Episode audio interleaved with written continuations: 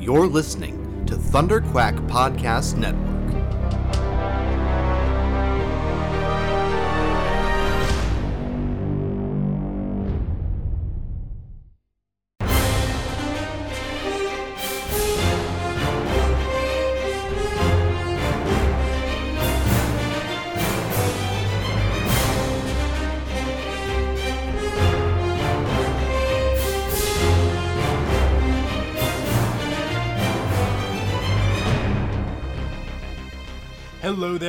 Welcome back to Rebel Cells, the Star Wars animation podcast for the Bad Batch episode Cut and Run. I am one of your hosts, Michael Cohen, and uh, with me, as as will be the case uh, uh, for the rest of Bad Batch, we've got the illustrious Joe Hogan. How's it going? I'm so Joe? sorry for all of you that that'll be the case that you'll have to endure my opinions, but I'm happy to be here.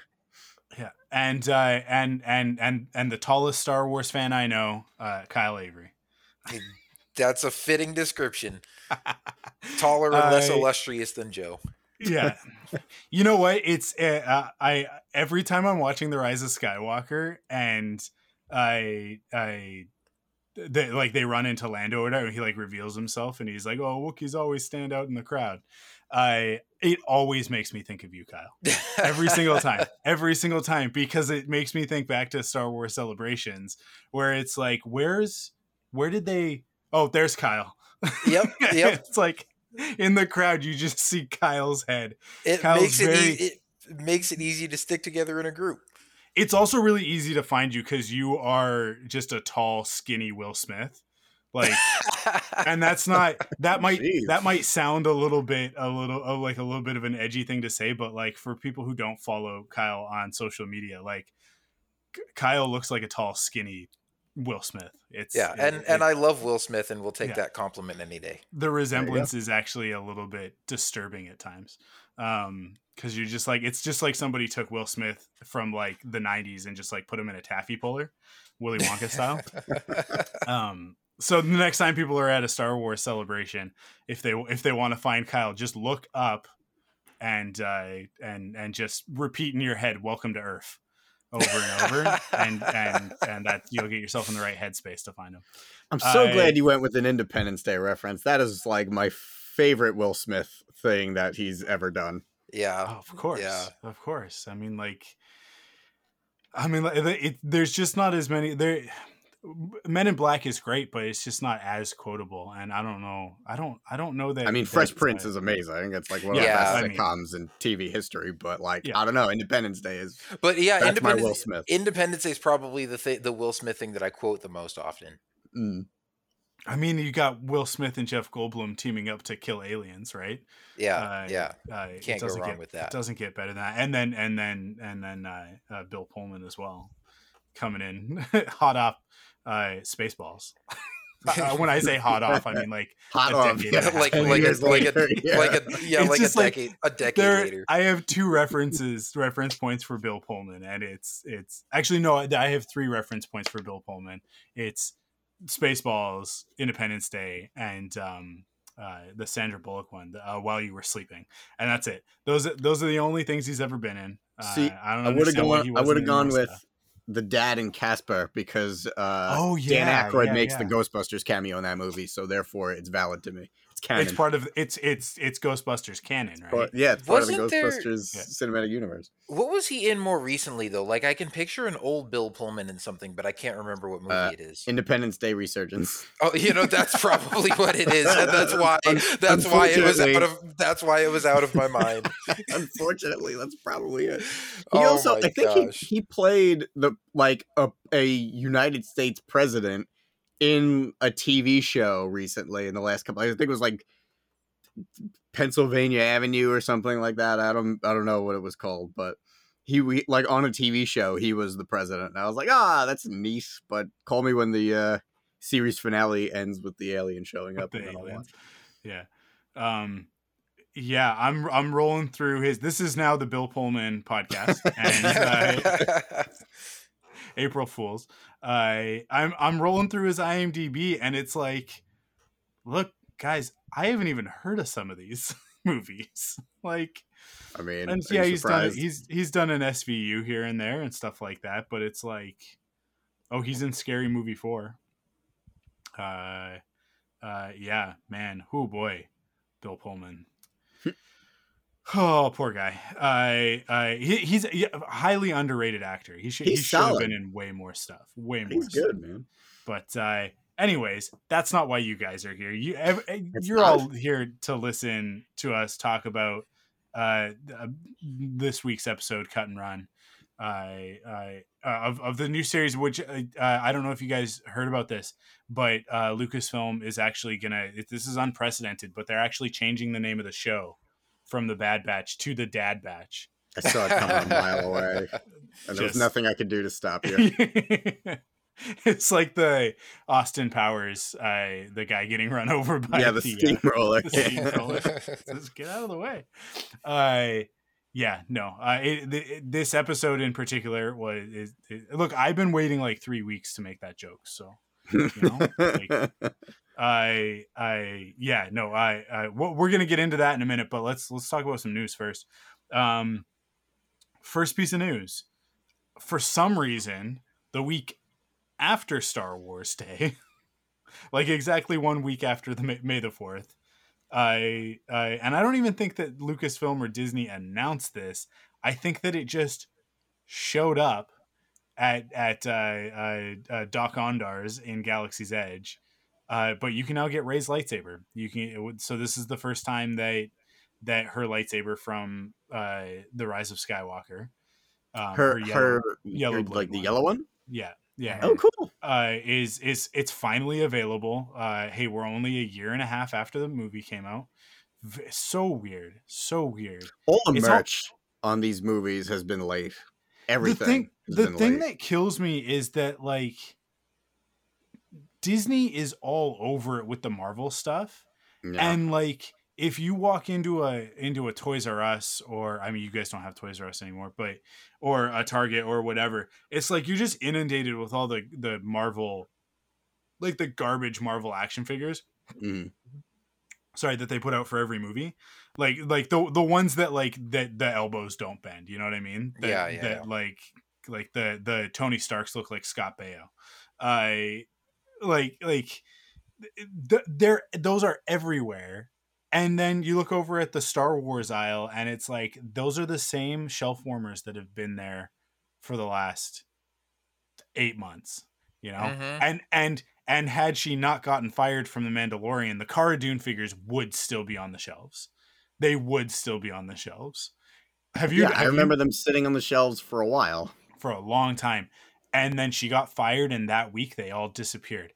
And if you look online, they are going for a lot of money because Yeah. apparently racist Star Wars fans have deep pockets. Not not something that I realized, but I, but I guess that Disney knows that because because because they tend to pander to them every once in a while. But I I that's just me defending John Boyega. Um, but uh yeah like like like you look at the star wars toys and it's like like like the fact that there was no rey's lightsaber like like because kara wants one. She wants rey's lightsaber. And she's got the she has the one that came out before the movie the one that that's the the the reforged skywalker lightsaber right? This is like the toy right? But she she asks me every time she, she always asks to watch rise of skywalker. Drives me nuts. I'm so I'm sorry. like, I'm like, what is wrong with you, kid? Thought I raised you better than this. No, it's. I think because Rise focuses so much on Rey, and that's obviously her favorite character from Star Wars. Um, so she always want. That's the one that she always wants to watch. I, I, and so we get to, every time we get to the end of that movie, she's like, "I want one of those," and it's like, "Yeah, I would like to buy you one, but they don't make it." Um, so now they have it at Galaxy's Edge. She's not getting this one because this is like the two hundred and fifty dollar one, or however much they. I don't know how much they are, but I think it was um, it's because it's like the legacy sabers, right? mhm. I think it was. I think they were in the neighborhood of like one ten to one twenty when I. Okay. But But I got the that's- Kenobi that's- one when I went. That's just for the hilt, and then they sell the blades for an extra like fifty. yeah. But it's remember the, I- but it's the same blade that works in your custom Yeah. lightsaber. Yeah, well, if, if right? Yeah, you yeah, build yeah. the light, because that's what I did. We we built Yeah. lightsabers, and then I just bought an Obi Wan saber. um yeah i i i mean like i i probably will get this lightsaber when i go to galaxy's edge eventually one of these one of these years. Um man i, I it was impossible for me to go because when when galaxy's edge opened crystal was pregnant with cassie. So i couldn't i couldn't like she wasn't gonna come with me because she's pregnant couldn't fly. Um and i wasn't about to like hop on an airplane it was close. There were there were conversations and it was very close to uh to me going down like when they were doing the preview stuff um to to to going down for like a day like literally like flying down to california going into galaxy's edge for four hours hanging out with matt campbell for a couple hours and then and then like at the end of the day him like literally driving me back to the airport to wait for my airplane. Like like we almost pulled the trigger on it and it was just like no i can't do it because if something happens i'll never forgive myself right um because it was kind of close enough to to to cassie's due date which was in august but uh, it was close enough that it was like yeah this is this is not a good time so i didn't go and then we were like it's fine we're gonna go at star wars celebration we all know how that worked out. Yay! and so now it's like now i can't even i can't even enter your uh, uh, uh, are we still calling america a country do you guys still hold that status or is it just do Loaded it's- question. I don't know, man. not to i love americans i'm not a big fan of america as like the institution because it's the you guys got a few problems Well, Canada's a, got lot, a problems lot of us feel but- the same way, but yeah you know. Yeah. um it's Believe like it or I- not, many of us are not okay with the state Yeah. of things. I just always it's I, if if you listen to the Thunderquack podcast, you've heard me talk about this stuff ad nauseum, especially last year as it was an election year. But I I don't usually talk about it on the Star Wars podcast. But so I just wanted to clarify. I I have a great many American friends and I and I love them dearly, but I I, I the that country is a bit of a dumpster fire at the moment. Um, I, I guess we're all dumpster fires right now, but it's a kind of a, the pandemic is a bit of a of a level playing field for everybody, except New Zealand. They they're still awesome. That's Um, true. They come Yeah, out no smelling surprise like there. a rose. They, they put the rest of us to shame. I I yeah I so as you guys can tell, not a lot of Star Wars news this week. not a lot of Star Wars news. Um, I, I guess I have one little thing. Um, Yeah, okay. My my two uh, Black Series Bad Batch figures arrived since we recorded last, and I am Oh, thrilled out of my mind. Hunter and Crosshair, they're like probably my favorite Black Series figures uh, I've picked up ever. They're just really awesome. Their accessories are awesome. Their posing is awesome. Like their the articulation's awesome. So yeah, and now I can't Here's- wait for uh, Tech and Wrecker. Yeah, here's gonna be my problem with the Bad Batch going forward, and it is the thing that makes them awesome. Also, also is going to be a thing that really frustrates me.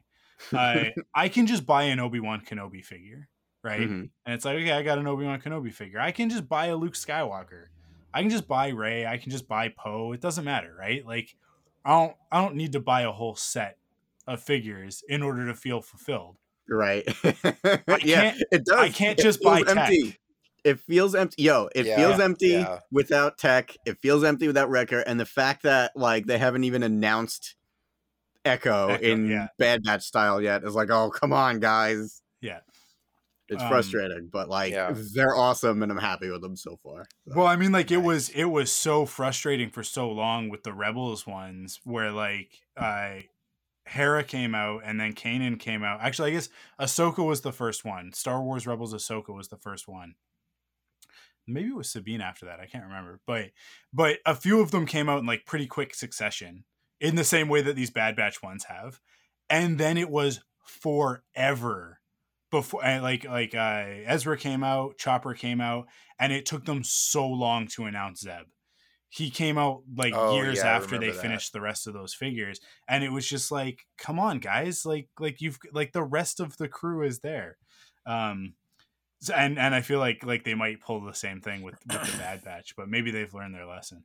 I don't know. well, because like they they might because they just recently announced the um the Clone Wars style ARC Trooper Echo.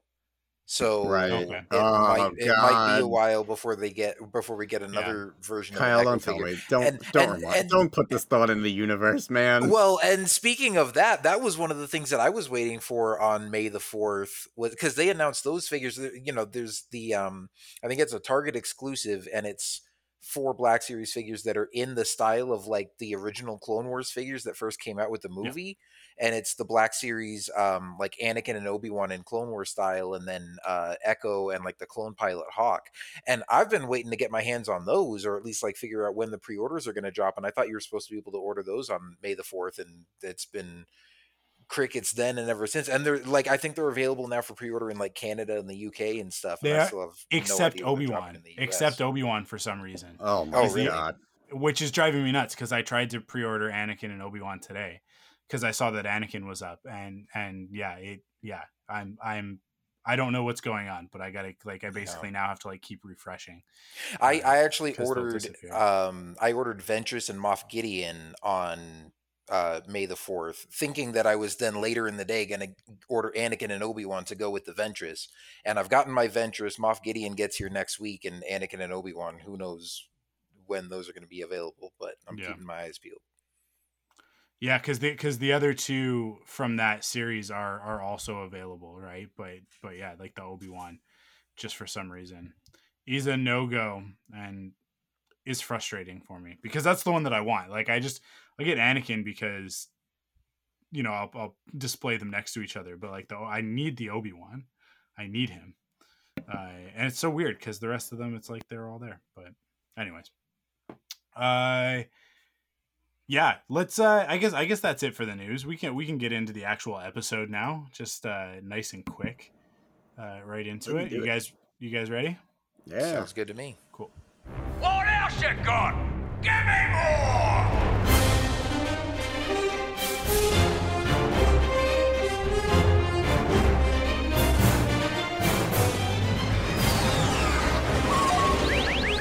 Hyperdrive's online! Crosshair, take the towers. How many are there?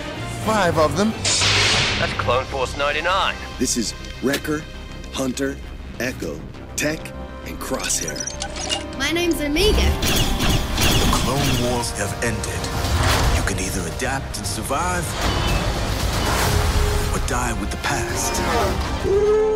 Now, it's time for the Rebel Cells. Good soldiers follow orders. Episode recap. okay uh cut and run uh directed by brad Rau and Steward Lee and written by uh Gursimran Sandhu uh this is a new writer to to star wars as near as i can tell that's that's kind of what i was hearing from some of the other podcasts and stuff is uh this is the first time uh that uh i believe she I, I again i'm going off of what i have heard so if i'm wrong it's because other people were wrong uh, I take no blame. Um, but uh, uh, it's very interesting because to me, this episode is a very different tone from I think what a lot of people were expecting.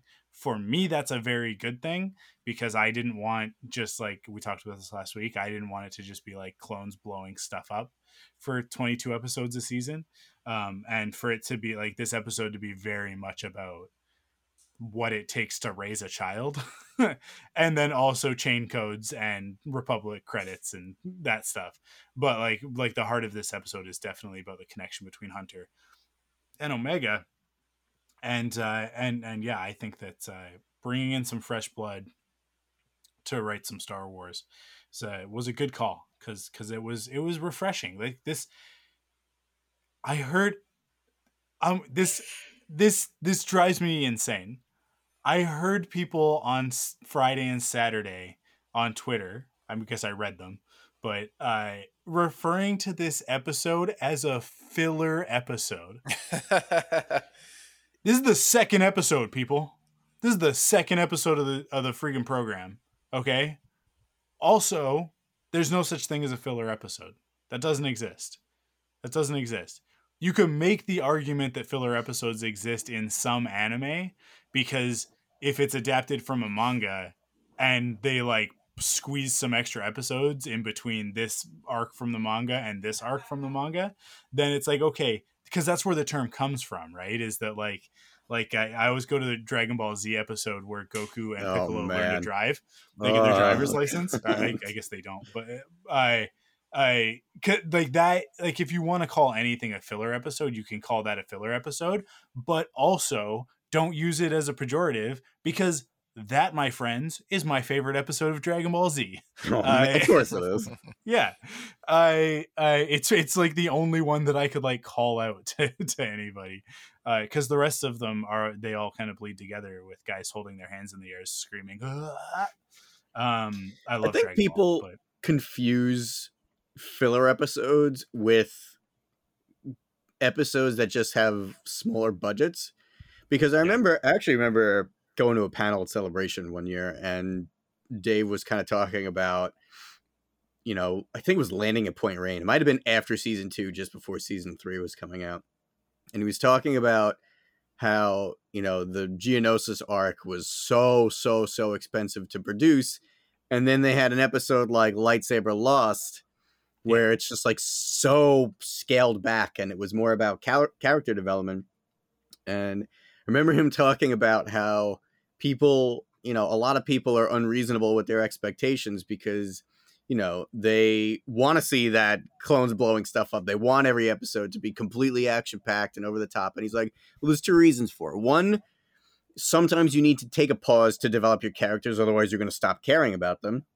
And two you spend all your money on something like landing at point rain you got to Yeah. scale back a little bit. So it, it's it's there's pros and cons to it but at the same time like there's still a purpose it's still serving the story and you Mhm. know creating they're setting up whatever they have to set up it's not filler but people confuse those things just because it's not you know we're not seeing the explosion from the end of the uh the droid arc the sunny day in a void that that one shot probably was the entire arc's budget of the, of the uh, whatever the the material exploding Yeah, and that Rhydonium. colorful what what was it The Rhydonium. yeah, the right do exactly. like they everybody expects that every episode, but it's just it's not the case. It's not in the budget. It's not practical, and you need to you need to set your characters up. There needs to be more to them than just fighting all the time. There need to be those pauses, and there needs to Well, be that that yeah, that space for growth. you have to have valleys in order to have peaks, right? Like Mhm. it, it, Mhm. it, it- one one does not come without the other. It's the the amount of time that we spend explaining balance and and I I I you know like like like the the the taking the good with the bad, the light with the dark, all of that stuff to Star Wars fans is staggering to me. Because it's like were nine movies specifically about this topic not enough for you in order to understand these concepts of like you know like it's about it's a like, this is about balance. So to me it's like I, I i could very well see us looking back at this season at the end of it and and actually looking back on this episode very fondly um because it is after last week uh 70 minutes of to be perfectly honest actually 70 minutes of, of a lot of character stuff Mhm. um, but like very like establishing character stuff. It was really cool to see them go right into character development. Um, I mean, like, and, and we definitely got a lot of action last week. Like, like each each of those three acts, each of the three episodes contained within it had an action sequence. But I, I, but this one was very much like like we don't actually we don't actually get an action sequence until the very end of the episode and it's very by the book like it's it's a very dry action sequence because it's not actually about the action it's Mhm. it's i- in that moment we care way more about omega and hunter than we do about like because we know they're gonna get away we know they're not gonna Yeah, get captured by the clone troopers right like like even even if they weren't bad batch like they're gonna get away it's gonna be fine it's the second episode of the show like Mhm. uh we're Well, not gonna was- raise the stakes quite that quick but I was actually very nervous about Cut and Suu. I Mm. didn't want their plans to get like thrown out of the loop. Yeah. because of the Bad Batch, or like maybe cut like has to help them and he sac like I was like, please stay with your family, let them handle this, stay where you are. like that was the thing I was worried about because if Cut got involved, I was I was worried that oh boy, that's it for him, he's done. So I was And then- very happy that it Bad was. Batch has has to adopt two more kids yeah. and a wife. Um, man, let's have let's have that conversation at some point. How does she, how would she feel about that? Her husband dies, and it's like, yeah, but you know, you can actually get a replacement. yeah, Uh, very Well, easily. Yeah, except now they're all, uh, you know, Imperial drones. not not all. And all, all you got to well, do is whack them him in the head real hard. Yeah. And they're all going to be retiring soon, so they're you know they're uh, probably set for life. That's pretty good. Yeah, well, well, well, I'm sure we'll find out what retirement means uh, Yeah. uh, soon enough. Um, cool. Let Let's get into the actual recap, and Cool. uh, and we can talk about the nitty gritty of it.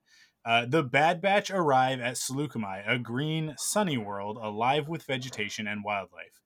Omega, having never been off Camino before, is particularly amazed.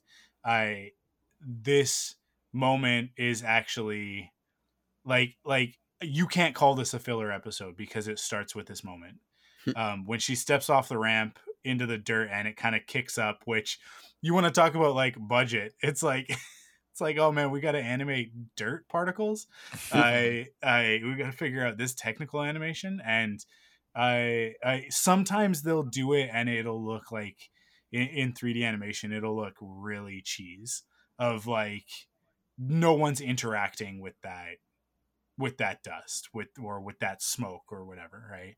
But there there's a moment where like she kicks it up and notices it and then she stops and she kind of like puts one foot back and you get like a little kick of dust behind her foot and then she realizes what it is. She scoops some up and plays with it and then like she kicks it at one point and then swipes her hand through it and the and the dirt like actually reacts to her hand and i was like that's awesome that like because they they really really paid attention to the fact that like this is a huge moment for this character and it's a really important thing for us to connect with like where she's at because we honestly like we don't have a lot of context.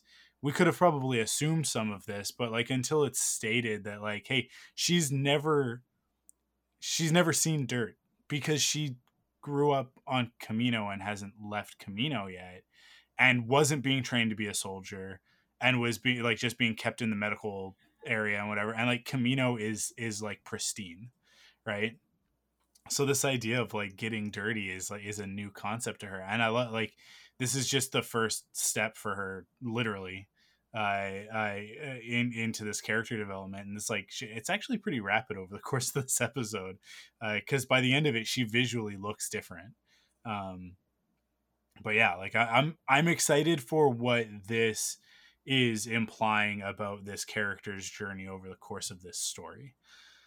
Like in the long run like like uh, uh, this sort of innocence and being introduced to the the dirty world i i i it's uh yeah it's uh it's it i think that there, there's like some thematic stuff going on here to put it lightly um uh, about how like she like hanging out with the bad batch and and that was kind of that's kind of hunter's thing later on we'll talk about it whereas he's like this is no life for a child right Mm. um and and i think that that's kind of also what that's getting at is like she's been she's been protected she's she's pure and innocent and they're they are killers by trade right? And like what's that gonna look like? And and and i think next week we'll, we'll probably get into it uh, with the next episode and and further ones down the road of like how these guys are gonna make a living when their skill set is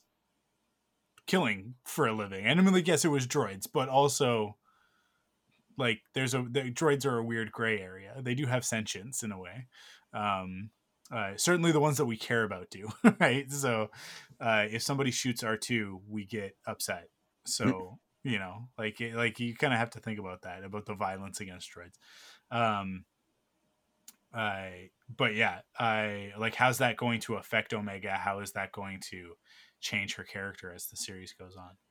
But uh I I saw somebody did like a, a like a mashup like with uh, the the song from Tangled when Rapunzel leaves the tower for the first time. As I were like running through the grass and whatnot, and they like did that to this scene, and I, it actually it actually worked really really well because it kind of hit home of like how amazing this is for for Omega, and no no wonder she wanted to leave Camino and go with the Bad Batch because there's a whole galaxy out there to explore. Uh, what what did you guys think?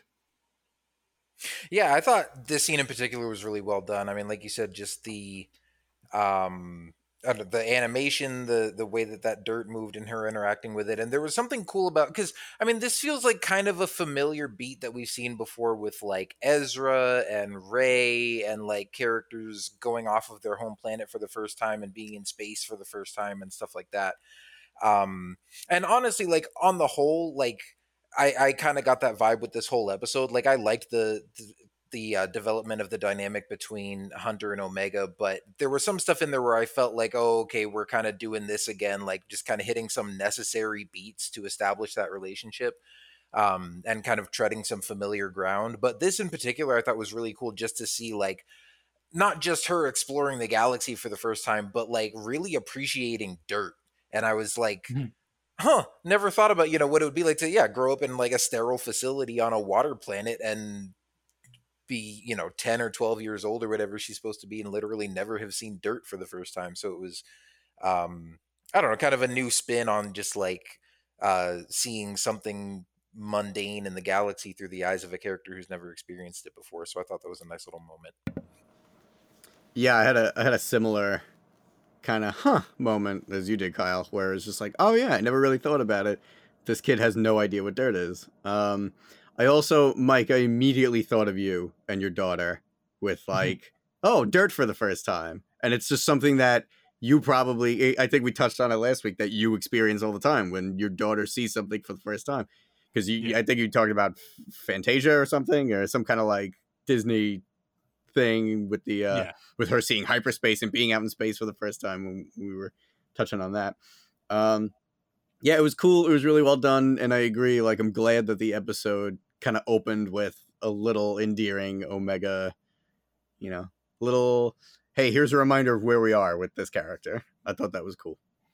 It's uh, for for a show that is about five elite clone troopers who are like the the best they are at what they do, and what they do isn't pretty. I I like for it to open with uh, hey, and then this little girl plays in the dirt and is is uh, captivated by it. It's like, oh, this is not. This is definitely not. Uh, what what what you guys put on the box, right? Yeah. Like when Bad Batch was announced, and even when they showed the first few trailers, it it was still like, okay, yeah, you guys are just gonna do more Clone Wars. That's not very exciting. And then and then right off the bat with this one, and and because I got to watch this the same night that I watched the premiere, um, does it feel it good to unload finally? Oh, for sure. On this 100%. one, because I know you've been waiting even longer for this one. Yeah, yeah, um, yeah. Because even after everybody saw the first episodes, or like like the the premiere episode, the seventy minutes last week, I was still like, the next episode is actually, in my opinion, better. Like like it's a because it like cut and run is the first one that gives us sort of the indicator of like what the show actually is, because aftermath is so much like hey the clone wars is ending now we're starting this new thing and it's and it's just kind of it's it is literally just like the like setting up the chessboard right? Like it's just putting all of the pieces in the places where they need to be so that the game can actually start. And then this episode is the first one where it's like okay this is what it's actually going to be about which which like at the heart of it is omega and how she's going to change all all four of them five, five of them hopefully because uh, hopefully hopefully uh, there will be a redemption story for crosshair as well. Um but yeah like that this like like basically bringing in this this this element of innocence is going to have this profound effect on them in the and and the fact that it's cut the fact that we return to this character is the smartest way that they can communicate to the audience without ever saying it that like this is the end goal like this this right here like like cut figured it out before anybody else um and and this is what this is what these these clone troopers this is what bad batch has to learn is is how to be a person right how to Mhm. stop being a clone even even as as unique as each of them are how to stop being one of the many and and to to to to really become like a fully realized person and and especially to stop being a a tool of the grand army of the republic right? Um and and to to kind of find your own your own path. Um so yeah that's a lot for one sentence. Let's uh let's keep going. You want, you want to grab the next one joe? Sure. Uh, the group makes its way to meet Hunter's contact, a deserter of the clone army. After they spring a booby trap, a friend emerges.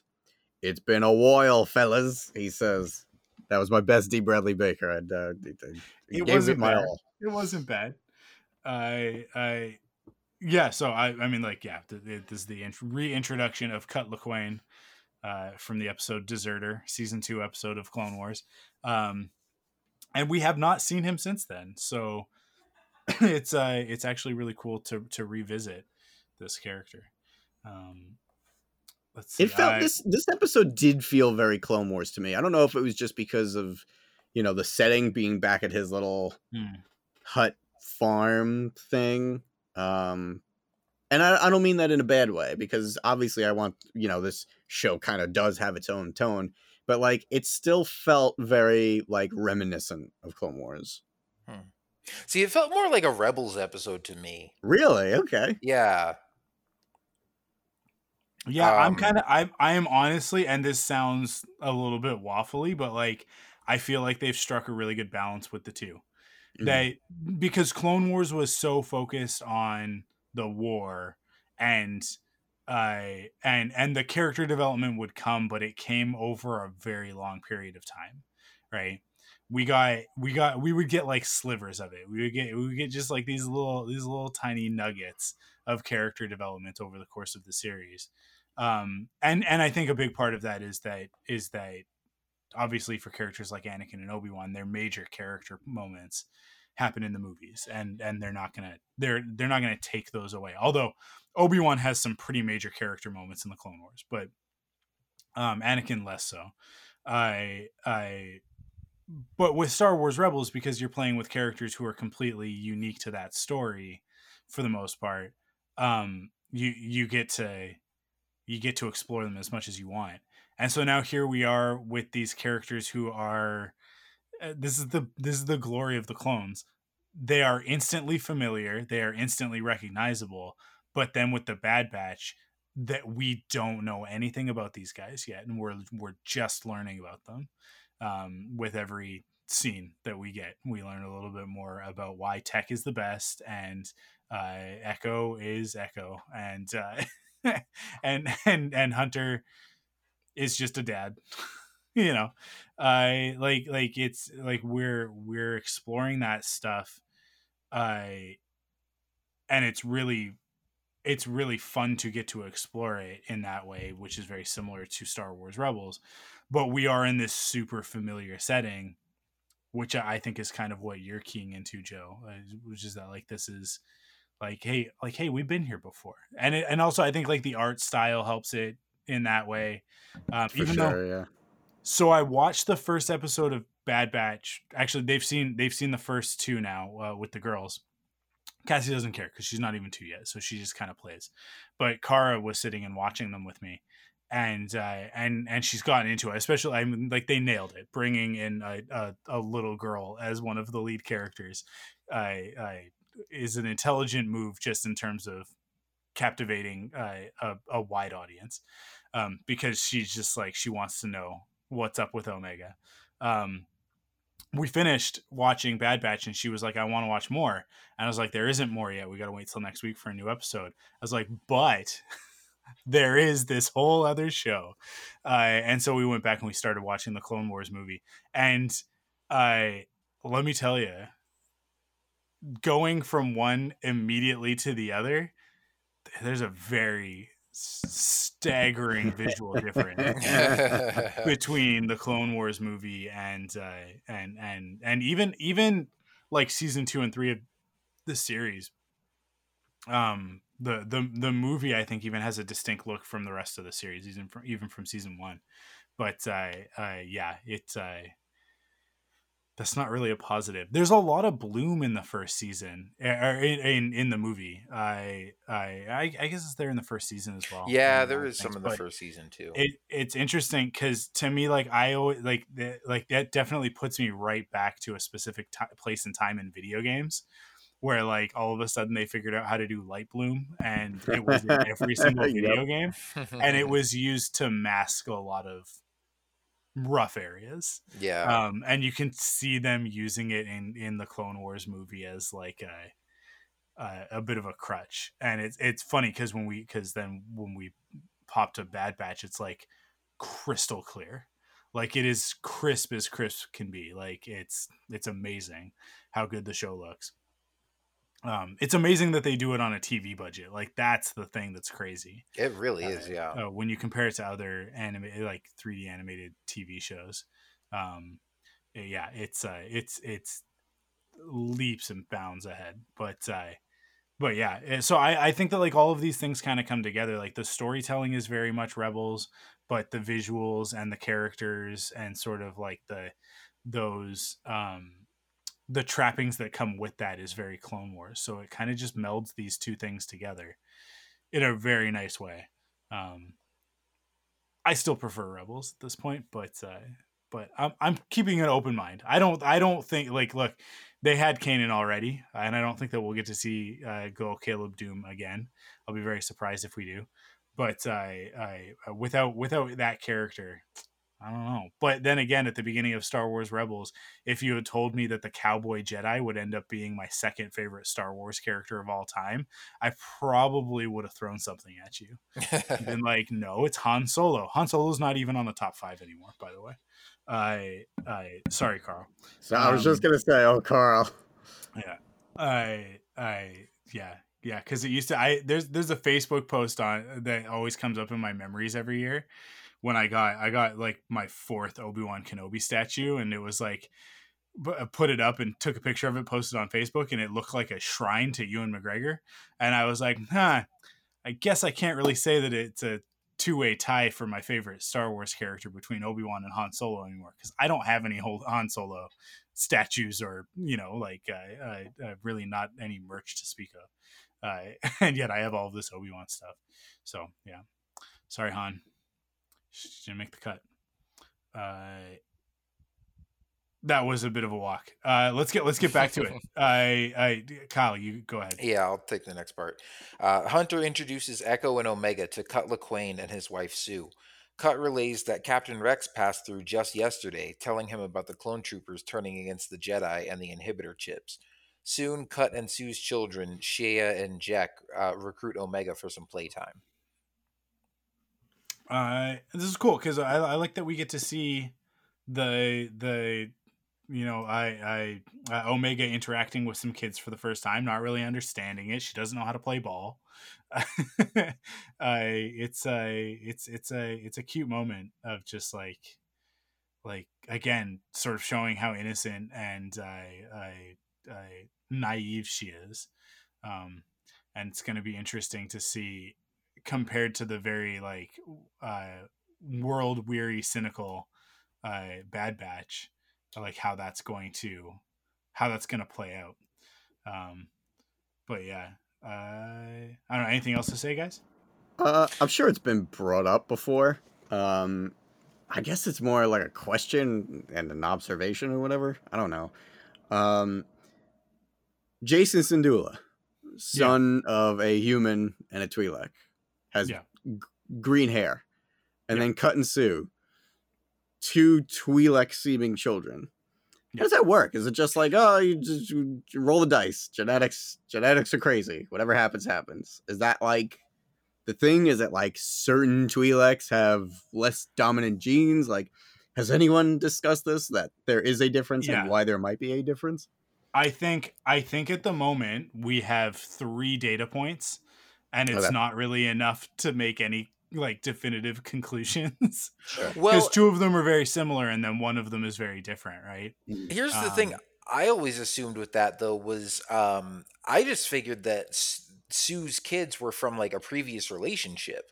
Because of also if you think about like the timeline that we know in Clone Wars and I don't know that it's ever like specifically established Oh, in in canon and within the show that but you know I, I mean I feel like we've always known or at least assumed that the Clone Wars takes place over like a 3 year time span Yeah, yeah, you're and right. so if we meet Cut Lawquane in, I mean, it's season two of the Clone Wars, but let's assu- assume they're halfway through the war, and he's already fought in the war on the side of the Republic, and you know, deserted at some point, and now settled down and has a family with two kids that in that episode seem to be at least like four or five years old. Like the math just doesn't work out unless the Clone Wars is a lot longer than we thought it was. So, um, yeah, I just assumed that he met someone who already had kids and just kind of settled in with that family.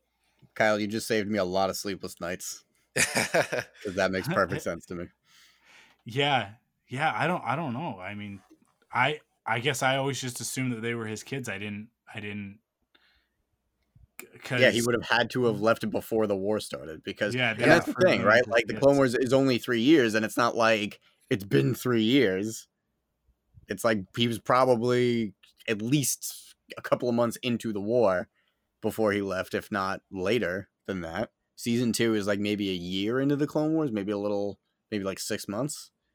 Um, yeah, no, I'm- that makes I've, perfect I've sense. got the wikipedia open right now and i'm trying Oh, to thank, to- thank to- the Force.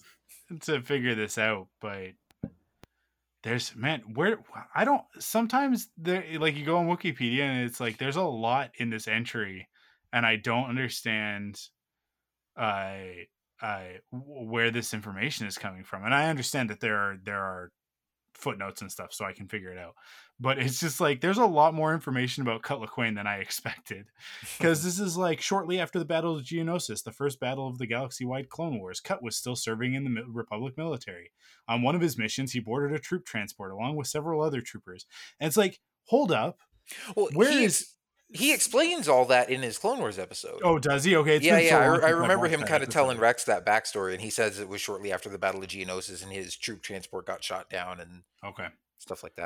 it was shortly after the Battle of Geonosis, and his troop transport got shot down and Okay. stuff like that. Yeah. Uh, so let's see. He he met Suu Lawquane, a female Twi'lek. He got to know Suu and eventually fell in love. The two married, and Cut became the adoptive stepfather of two human Twi'lek hybrid Boom. children. Okay, Thank you, there Kyle. it is. There it is. And thank you, Mike, for confirming. yeah. Uh, so what? Where? It's- Although I- that's it's in interesting, the- though, 'cause- I guess it's in the episode guide. The, the Oh, okay. But the episode guide the episode guide for that episode does not exist anymore or has changed I think it should. I should. think they do. I remember seeing them not too long ago. I'm gonna it, go look it- that up. the the talking. the link on wikipedia is is a dead link Ah, okay. goes Oh, from okay. Gotcha. but uh It should exist yeah. though. anyways anyways there there it is there we have it uh an answer to our question um but it still begs the question of like a human uh twi'lek hybrid. Well like like what's the how, how did the dominant genetics work? And and i mean like i guess that that's just what it is. It's just dominant genetics right? Because yeah because because jacen doesn't have uh uh leku at all right? Or at least Yeah. he didn't Yeah, he didn't he's just in the one scene hair, that we yeah. saw him.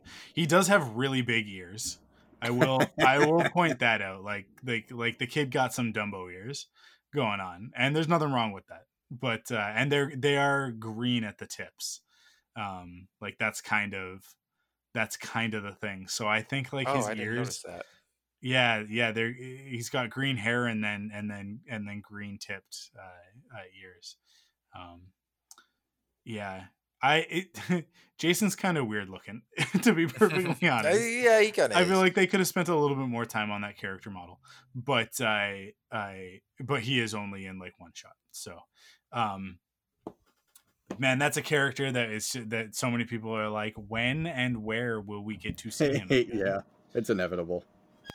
it's ridiculous. Well, it's just like there Disney is so afraid of of post Return of the Jedi stuff, other than the Mandalorian right now. It's and it's really interesting to see how they handle that. Because it's like because this period that we're talking about this period between uh, uh, episode three and episode four like no more please. Let obi-wan be the last time we i, I guess andor and obi-wan right? Like let those be the last stories we tell in this era I'm Unless we get a, a Jedi Fallen Order too, I want that too. yeah i guess yeah i guess yeah we got to get a jedi fallen order too as well um yeah because that's only how far after revenge is that that's, only five years Five right? years, yeah. Yeah, which means that it's not even like like uh Kenobi is going to be even further after that because Kenobi is ten years.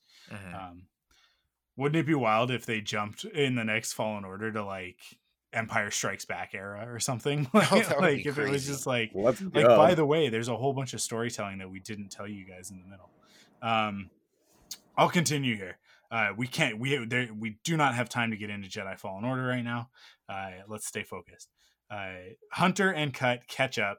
Uh, Cut wonders why the Kaminoans may have created Omega, and adds that Saleucami is no longer safe.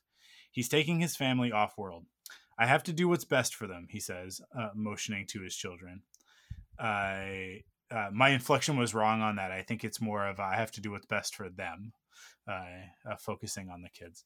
I I yeah, I mean like that's that's super reductive. Uh, Cut wonders why the Kaminoans may have created Omega. What he actually says is like like uh, in reference to the rest of the Bad Batch, like each one of you has a has a purpose, like what's hers, right? Um, and and so there is that there's like this man i hate using the term but it is a bit of a mystery box uh surrounding omega and and uh uh nala se's assistance why is she ensuring the survival of uh of of omega one theory that i heard over on uh what the force i i which is a great podcast that everybody should listen to um one theory uh, that uh, I, Kyle, uh, one of the hosts, they're doing their their Bad Batch coverage or whatever. He posited that Omega is somehow connected into because he he's got this idea that like this whole series is about like basically like freeing the clones, uh, I, and and and sort of explaining like where they went, um, and what happened Oh, in that way. interesting. Yeah, and so his thing is that like is that is that maybe the Kaminoans kind of saw the writing on the wall and they've actually engineered Omega to as, as like the key to that Hmm. for some reason um uh, or like a fail safe or something like that like if if the empire ever or if the republic ever turned on the Kaminoans that they had a backup of like uh well we can take our product back sort of thing right? But that that the bad batch will end up using whatever that is that omega has in order to essentially like like reverse order 66 um so that the clones all get their their independence back um and uh, and then they'll free the clones and and uh and do what rise of skywalker couldn't do. And uh, you know maybe just ask the question because because the the movies never quite got there. They kind of skirted around it but never really asked the question of like hey um isn't it a little bit immoral to genetically engineer people to die i i like you know like like the other guys are using droids and it's like yeah okay like there's a moral conundrum there of like why are we putting synthetic brains into robots just to blow them up? Um but but uh, but you know what's worse than that? Um um creating a life just for the sole purpose of cannon fodder. Uh, and then also like saying like these ones are important enough to get colors on their outfits so they're like they're gonna get the good equipment. But these ones over here that are for all intents and purposes exactly the same we've just deemed them less worthy so they can stand in front so that the other ones with the nice armor get to live. Uh, and the jedi are complicit in that and nobody really we never really get into it of like palpatine was pretty clever. Like hey Hmm. you guys have to have an army. Um your army is going to be alive and that's going to be a real complication for your moral standing in the galaxy. Uh, and uh, yeah, didn't didn't work out so well for the Jedi. But I'm I'm I'm kind of hoping that this is all along the right lines and that we're going to ask these questions and and sort of delve into this idea of like, yeah, the Republic was kind of that was kind of garbage of them to to just be like, hey, you guys are fighting a war for us. Um, and they didn't really have a choice because they had this thing attached to their brain that made them go, yeah, that's what we're here for, right? That's mm-hmm. we've been we've been conditioned from birth, and we also have a chip in our heads that tells us that we have to. Um, nobody let Elon Musk watch this this television show. By the way, oh, don't, don't let yeah. Elon Musk watch Star Wars. Um, yeah. Any thoughts on anything that I just said? Because I said a lot.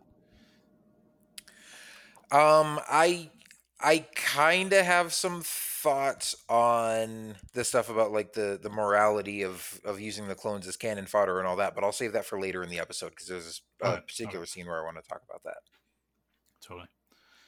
Uh, Joe, you want to keep going? Yeah, sure. Uh, Cut and Hunter head into town. When Cut tries to buy passage on a transport, his credits are denied. All citizens must now register with the Empire and obtain a chain code for purchases. And actually, Kyle, you mentioned Rebels before. And now that I'm thinking about it, this was very Rebels, right? Like the Ghost Crew yeah. sneaking around the Empire, like an Empire occupied occupied city. Um, yeah, that that this was very Rebels at this part for sure. Yeah, that that was mostly kind of where I got that feeling too. Um, especially in a, you know, even down to like you were talking about the production budgets and stuff, and this was obviously a bit more scaled down than the last episode and all the water effects on Kamino and the big battle scenes and all that kind of stuff. And you could tell that like this little town or outpost or whatever it is on Saleucami, which is the first time we've ever seen any semblance of civilization there to begin with. Um, you know, was just kind of small and probably not very costly from a production standpoint. Um, but yeah, kind of had that rebels vibe of them kind of making their way through an occupied city and trying to sneak somebody off in a transport ship and all that. Uh, yeah, yeah, the, yeah. We got like the whole, the whole, um, I, I, the hologram guy and whatever. Like it's very like it's it's rebels. It's also there's a little bit of solo in there, right? Yeah. Mm, the, okay. Sure. The, the like the imperial recruitment sort of thing um, that we see in Solo. Yeah, yeah. Uh, it was also interesting to get you know obviously they explain more about the whole chain code thing, which we saw in the Mandalorian, and I just assumed because I'm trying to remember in the Mandalorian, I know Boba Fett says like. Uh, you know his chain code has been encoded in this armor for 25 years or whatever when he's trying to prove to Mando that like the armor belongs to him. And I don't remember if we hear anybody else talk about chain codes in that show, but I had kind of I was under the impression at least that it was kind of a like a bounty hunter type thing. Like that's their um I don't know, their personal identification that they use to register with the guild or track their bounties or what have you. Um, or that it's something that they use to specifically link like their armor or their weapons to them or whatever. But now we find out no, this is basically just like your uh your passport or your driver's license number that everybody in the galaxy uses. But makes sense that like this was not a thing under the Republic, but now with the Empire and the Titan security and, and all that kind of stuff that they're um, you know, trying to come up with some way to register everybody in the galaxy which you know when you think about the scale of that it's like i don't know how you're going to keep you know how that would actually work keeping all of that in one database or something but um makes sense that that would be something that the empire would be enforcing as a security measure as they're taking over just to try to track people and, and keep tabs on things.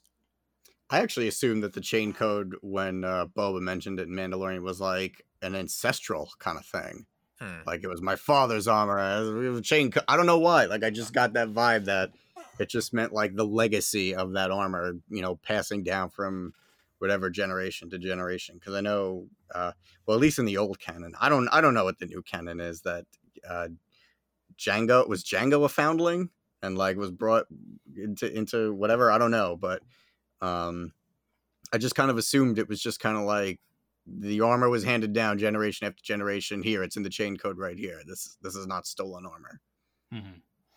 yeah well chain code actually gets brought up in season one before that by the client um, when he gives when he gives the uh, the details for uh for Grogu to Oh, that's to- right, that's right. So like that's the first time that we heard it said was was What what was the context though? Like what? what he it was it was like when he was giving him the tracker or whatever and it's like it, it's it's something about it like it's keyed to his chain code or whatever Yeah, well, no, I think I Oh, think okay. Mando I think Mando asks him for the chain code, and he says, uh, I, "We can only give you the last four digits or something, which is the age," and that's when you find Oh, out right, that, okay, that, he's yeah, 50, yeah. that he's fifty years old. okay. Okay. um Okay. Good yeah so so yeah it's uh, they're kind of uh, look i hate to break this to everybody um star wars is pretend and it's all made up and the people No, who I make need it- everything wrapped in a bow. the people who make it up they are actually making it up as they go along um and And and I'm not I'm certainly not complaining or saying that No, it no, felt I know this you're was you know a, a breach in I am. continuity or anything. I'm just saying, uh, you know it was different than I expected, but I don't think it contradicted anything that we knew. I just always like to take the opportunity because I know that uh, uh, you know, like like Paul uh, might be mad about this sort of thing because it's really important for for guys like Paul to uh, over on the, the saga continues that uh, that the sci-fi stuff be uh, uh, explained ad nauseum. Um, but uh, yeah, no, no, I'm giving him a hard time because he's actually really inconsistent about that stuff. Anyways, I, I, I'm just teasing Paul. I, but yeah, no, there are a lot of fans that like they they want to. There's that whole attitude of like I watched the thing better than you did because I spotted the Mm. continuity error, and it's like yeah, but I had fun. Yeah. It made, it made me happy. So um, who Who's actually the wins? real winner here? yeah yeah exactly so i just like to remind our audience because i know i i do know that we got we got a lot of young impressionable star wars fans that listen to this show over the years and i i i i just want them to know that like there's a right way and there's a wrong way to enjoy star wars and if you try and enjoy star wars like it's star trek i i and that's not a slight against star trek enjoy star trek in this way. When star trek is like hey we're going to pretend like this is science and then two episodes later they're like this science contradicts that science. It's like hey uh, guys uh, get it together you're you're supposed to be a science fiction show. But star wars is space fantasy. Like this is not sci-fi. So like like this weird like like uh, uh, uh, dystopian uh, registration i also like that it's played off in this as like oh my god i can't believe that they're registering people. Uh in the United States, they have uh, uh, Social Security, right? Yeah, that was my first thought. I was like, oh, they're just It's gonna have actually- social security cards. Okay. It's actually it's actually called out on the website, like on StarWars.com in the trivia section. Like there's a thing about like a chain code being like a social security number in the in the United States, and and here um I I we have uh social insurance in Canada um which is the same thing. Like and and it's like like i i have a number. I am registered with the country. My kids both have numbers. My wife does. Like like the government knows who we are based on that stuff. Um and it's and it's how we get things like tax credits and uh, uh, uh you know important stuff like that. Because in canada i don't know if you guys know this but um but uh like we have like free healthcare here. Um, That must be nice. yeah socialized What, what a bunch of commies. Yeah I, I, and it's and it's fantastic because if something happens we just go to the hospital and then just like and then they just treat us uh, and then we can leave. Um so so it's actually i love that like like they're playing it in this as like because we know it's the empire. So it's like well well with these guys like this is a fascist thing but it's actually also just like a government thing in general and it can be actually very helpful and important for administrative purposes. But uh but it's the like there's the there's the angle to it here of like the only way to get imperial credits is with a chain code. Um and then later on we get we get to the thing with with uh with tech and he's like it's actually it's actually pretty genius when you think about it. Like you you would know everything about every person in the galaxy it's like he's he really he really appreciates it um but yeah i i where are we uh kyle you want you want to keep going Yeah. Um, back at the farm, the children continue to play, but Omega goes beyond the fence and a deadly Nexu appears.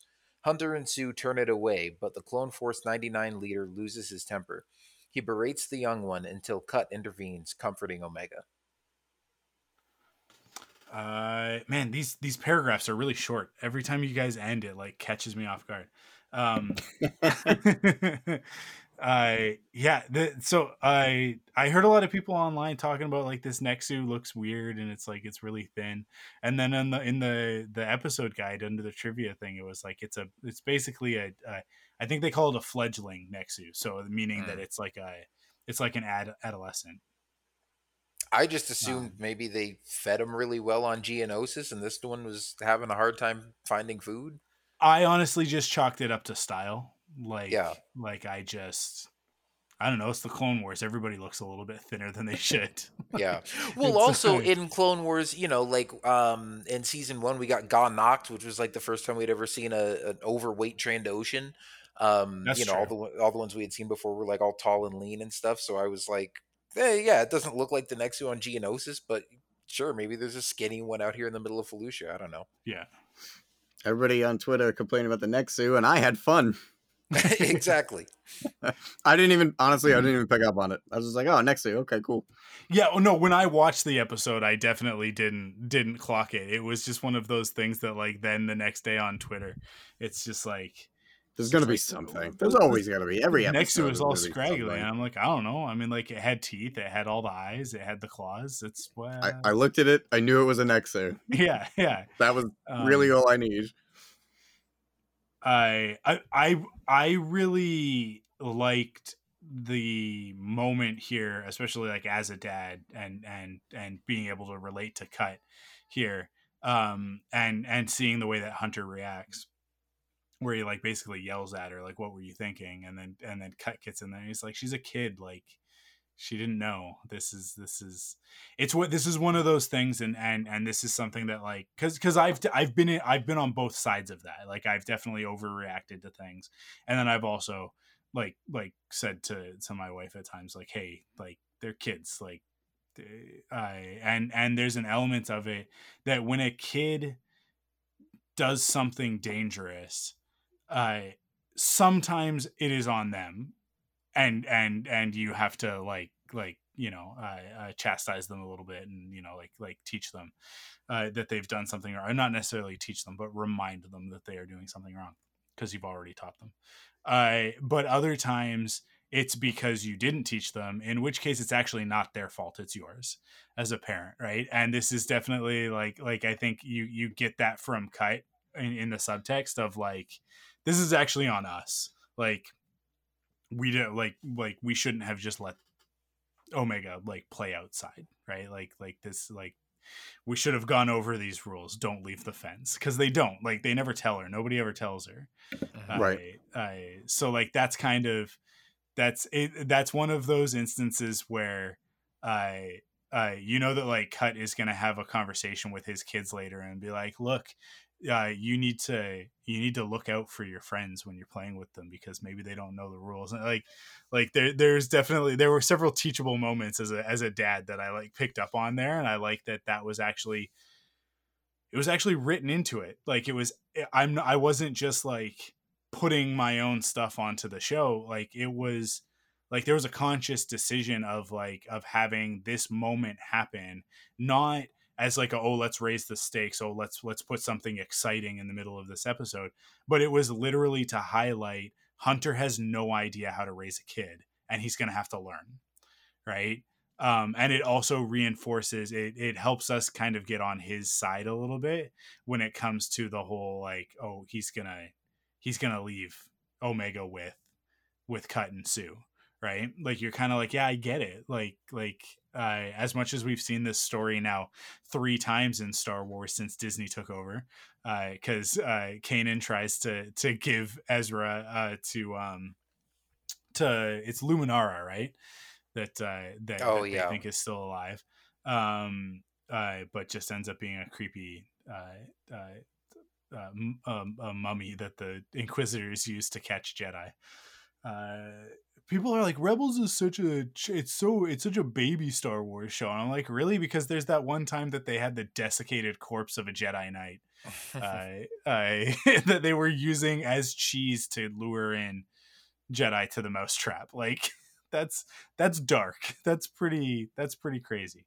But uh, uh and then and then obviously I I most of Mandalorian is about him trying to get rid of this kid Mhm. until he realizes like oh wait I don't want to get rid of this kid and then he does get rid of the kid at the end. I I they're confused. I, the, season two of the Mandalorian feels a little bit confusing in that respect, but here we get like we're gonna get I, the right the, the the right answer, which is that Omega belongs with with these guys. But but this is allowing us to kind of question it for a second of like, well, she would be she would definitely be safer with Cut and Suu, but she's not a normal kid. Like that's the that's sort of the thing that we'll come back to by the end of it. Is like she's not she's not a normal kid. She is part of Clone Force 99. She is she is a part of the Bad Batch. So uh you guys got anything to add to that? Um, yeah, I guess. I mean, I, I we haven't really kind of got to that point in the the recap yet where he's really trying to, you know, push her off on uh, Cut and Suu. But like that for me was where you know, again, it just kind of felt like we were treading old ground a bit. I mean, like you said, we've seen that with uh Kanan and Ezra. We saw it with Mando and Grogu. Um, and it, like you said, it was kind of the theme of the whole second season of like him trying to return him to Luke. But even in season one, uh you know you have like the first three episodes where he he gets him from the the imperials and then the next episode he takes him to sorgan and tries to like leave him with the family and is Yeah. like you know so the whole like oh where i'm going it's dangerous and it's no place for a kid and it's not safe and whatever like to me it was just kind of like been there done that um and so that's where like i wouldn't say this was like a filler episode or that i didn't enjoy it or anything but this just kind of felt like like at, at this point it feels like anytime we have kind of like an adoptive like father child relationship it's like okay we need to get over this hump where like they try to pawn the kid off on somebody else and then realize that they're meant to stay together and it's like okay now we can get on with the actual story of whatever they're going to be doing together now that we know that they're uh, sticking together for the time being Yeah, the, Yeah. the plot points didn't matter as much as the development did, like the character development did, Yeah. um, for sure. Cool. Uh, I will continue here. Uh, Omega stays on the ship, crying uh, outside. Hunter tells Cut and Suu that that he wants Omega to leave with them. Uh, you two can give her something that we can't. He says. When Suu asks if that's what Hunter wants, he evades. It's what she needs. He says. Um, I also I love the way that Hunter refers to uh, like the the the four of them as a as a co-parenting group in this in this context he's like you two can give them give her something that we can't as in like all of the bad batch Yeah. it's like we're all her dad um i and i i i just think that that's the that, that's kind of a funny dynamic it's kind of Three men and a baby. Well, it's four. the yeah yeah it's it's it's four men and uh, uh and a little s- smaller female version of those men uh not as catchy of a title but uh accurate um but yeah it, it i i just like that that's going to be the dynamic although we we already see that like wrecker is is less of a parental figure and maybe even maybe even not an older brother but like a younger brother or in a a certain way right? Yeah. or yeah like like like like I, I if we're talking developmentally i think that omega might actually have him beat in a lot of aspects.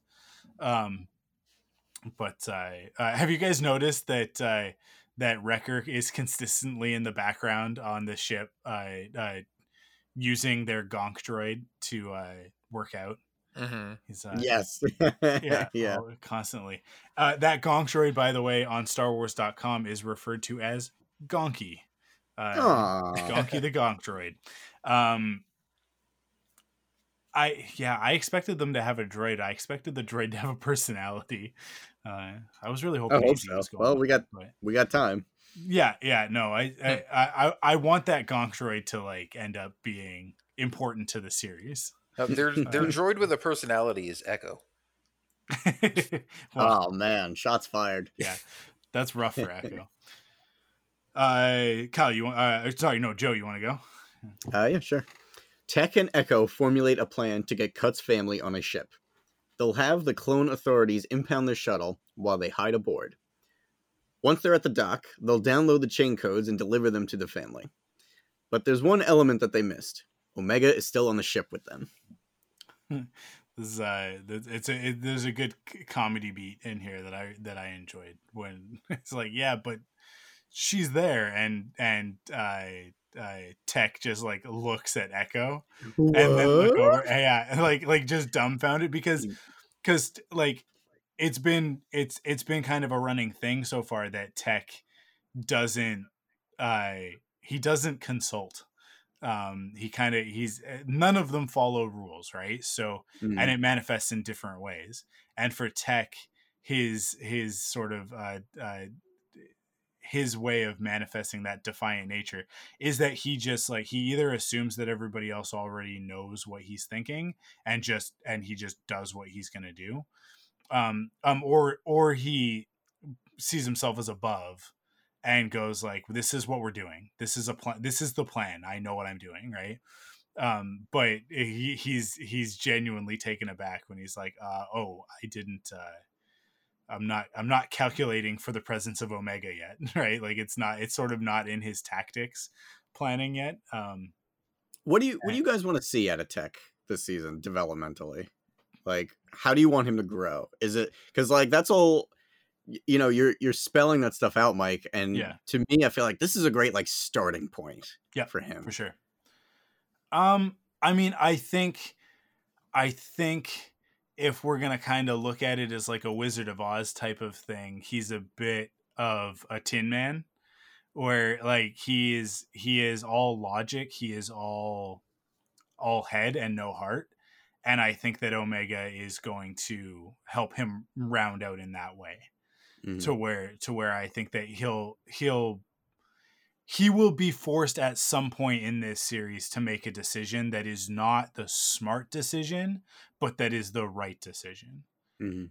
Uh, and I, I think like that'll be sort of like the turning point for that character where where he's faced with something where it's like like where it's very clear to us as the audience that he knows that tactically speaking it would be much better for them to do x y or z uh, uh, but because this is his family he's going to or or maybe even like like protecting innocence right? Like um like in in some sort of a like like like in some sort of like a rescue type situation or something like that um that uh that that he'll have to get over that aspect of himself um and uh and and and and do what's right think with his heart instead of his head one of the things that i actually really appreciate about this character as we're talking about him and i'm, I'm just realizing this it would be very easy for them to write this character and this is a crutch that i've seen a lot lately in writing is to, to write him as the faux autistic character um and to use that as like a, a shortcut to explaining to us what type of person he is Yeah. which which to me is I I sometimes it can work uh, like on- community it works really well uh, with the character Abed but for me more often than not it comes off as disingenuous because instead of thinking of a, a, a- person with autism as a human being with autism we think of autism as a character trait or even worse a character flaw a character defect um when like being neurodivergent is just it's it's exactly what it is. It's just a different way of thinking a different way of processing and they they could have taken that route with tech in order to get across to us that like oh he's all logic he's all about the numbers but they didn't. That's not who he is. He's actually he reminds me a little bit of uh of fenton gearloose from the new ducktales series uh, who's played by Jim Rash, and it's like Fenton is not. He's not like what's the word for it? I guess like he's not like disaffected or like or sort of like like aloof in the way that that autistic characters are often written. He is like he's just he's straight up uncaring, like, and he knows it. He knows that he doesn't care. But but he doesn't care, right? And I think that tech is very similar, where like tech is aware that other people make decisions based on feelings. It's not it's not that that doesn't that, that like oh does not compute right? Like that sort of a, a um that sort of a crutch. But I but he just he just values logic and tactics over other stuff right? So seeing him break out of that and and embrace uh uh the the sort of like the softer side will be i think the evolution for that character. I think that's the there's there's that balance. It's like it's like we talk about i think we talked about this last week with wrecker um eventually like learning the hand signals like like like eventually that'll be like a I big really moment. hope so. That'll that be a big moment when- so when- bad. when we're in a situation and it's really tense and everybody's like oh no what are we gonna do and then wrecker throws up the hand signals Please and- give me this. I want it so bad. I Yeah, want it so like- bad. like I I I I th- so like I think the two of them are kind of on opposite like not opposite but inverted paths right Mhm. like they're they're they're the opposite sides of the coin sort of thing um and eventually like they'll kind of flip in order to to become uh fully realized characters uh Kyle why don't you uh why don't you grab the next section All right. Uh, clones inspect the Bad Batch's craft while Tech, Echo, and Omega hide. Once the coast is clear, Echo and Tech make their move. Later, as they debate how to get the chain codes to Cut and his family, Omega takes matters into her own hands. this is like the classic we like there's a kid as part of the team now uh where uh, uh they're like oh what are we gonna do? And then they look and it's like there she goes. Mhm. it's just so it's so classic. Uh, uh i love it. I also I, I don't know what it was about this but like there was something about the way that they animated um i i echo uh getting the the um the cards right? Like that the chain codes are on. Like the way the way that he like sort of like fingers through them and then he like grabs the one like like the data disk thing and puts it in the box with it that it was just like that is the sort of thing that they did not do in the first few seasons of clone wars where it was like everything was very kind of mechanical. Hmm. um but they've gotten to this point where they're doing stuff with the animation that I would expect from like a Pixar or like a Disney Animation Studios, right? or or or at this point actually Sony Sony uh Pictures Animation cuz they're doing incredible stuff. Um but just like those those weird little sort of like like real moments right? Where it's like like you wouldn't because in season one of clone wars he would have just picked up a box. It wouldn't have you wouldn't have been able to see the individual cards in it.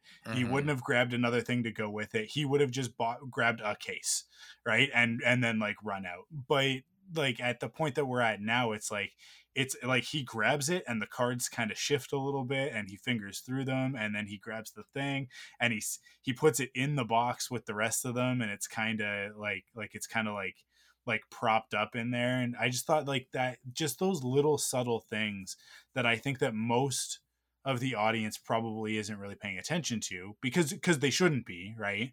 But it's stuff that absolutely sells the reality of this ridiculous world that that Star Wars exists in, right? Um, but it just like it it makes the chain codes like this very real thing of like you need yeah you need a card and then and then he's got like this data thing that they're gonna use that's got probably like got the code or whatever that that tech needs. Um, I also love that uh, we kind of glossed over it earlier. There's the moment where where Hunter is like, uh, "Tech, do you think you could uh, you could figure out how to like basically hack the chain codes and and and make some?" And he's like, "Well, I just figure I, I just learned what they are like two minutes ago, but um, yeah, absolutely." I, I just that just that blistering confidence that Tech has. Um, but yeah, like I, I just I don't know. There was just something about that moment that like uh there because there's all right before it he doesn't just go over and open the panel. He goes over and he tries to open it and it doesn't open and he tries to like reach underneath it to like to try and pop it and then looks and hits something on the panel and it opens and it's just i was just like it's it's they're um they're doing these subtle little things of like hey the empire is different from the republic and these guys know the republic backwards and forwards but like all this new imperial stuff is going to be weird to them and it's super subtle but it's definitely there of like of like wait what are, what what is the empire doing right? And i think we're going to see that a lot as like to sort of punctuate the idea that um two things the empire is is different from the the republic. That's super important for everybody to know. And and two um palpatine has been planning this the whole time and and he must actually have a lot of people that are kind of like like not in on the plan, but like involved in the conspiracy, whether they knew it or not. I feel like it's kind of like in Batman Begins when they're like, well, we're going to order the masks from over here and we're going to order the belts from over here. And no one will know that Batman's the one doing all of this. Like they won't be able to trace it back to Bruce Wayne. And I feel like Palpatine did the same thing of like all of this Imperial stuff that's showing up all of a sudden. yeah. And it, it's going to be such a big moment when we get to see the stormtrooper armor for the first time. I'm guessing probably the end of the season, but but I but I feel like like we're kind they're kind of already hinting at it with like the officers are none of them are clones, right? Not that like they ne- weren't necessarily before, right? Because you had Yularen and and Tarkin and whatnot, but like none of them are clones, and their uniforms have already changed into Imperial uniforms right? Like they've already made the swap from from the from the republic uniforms. And uh, so there's just there's stuff like that kind of all over the place that's sort of peppering in that that like these they're they're going to be out of their element. They're going to have to learn to adapt like like uh like uh saw Gerrera says right? Adapt and survive. So i talked a lot about a very innocuous moment um and, and It, really was cool though. that- No, that's a good point. important, but but yeah, I I But these these are the things worth pointing out because like a lot of the times, you know, it's it's it's there not really to be appreciated. It's there because it's serving whatever its purpose to the story is. But you know, a lot of people don't pick up on this stuff. So like, I like that. I like hearing stuff like that, little moments like that that you pick up on. well, I'm glad you do. Uh, hopefully, the audience agrees. I Not at all. I- yeah, we get emails next week that are like, "Please stop." Four hours to talk about chain Yeah. codes. and flip through. Uh, I'll continue here. Still, the Empire is everywhere. Uh, following a few close calls, Omega finally reaches Hunter. Kutsu, uh, sorry, Hunter, Kutsu, and the others. Hunter, however, tells Omega that the extra chain code is for her. She's to leave with the family, uh, but I want to stay with you, she says. Whoever's writing the recaps for Bad Batch is putting in a lot of quotes, and uh, they didn't like usually maybe you'd get one quote in a in a in a in an entire recap um uh yeah, for clone wars or or rebels uh and uh but now they're they're getting a lot of quotes in there. And it's like i'm not going to do the voices sorry. Um uh, uh except uh, i will point out that when omega says her own name she says omega Omega, yeah. omega Yeah. i'm Ome- I- i'm omega and it's like that's Is- how you say your Is name. that a New Zealand thing? Because it's it's not Yeah. played by someone who's from New Zealand, right? uh no i think she is i think she Is she really?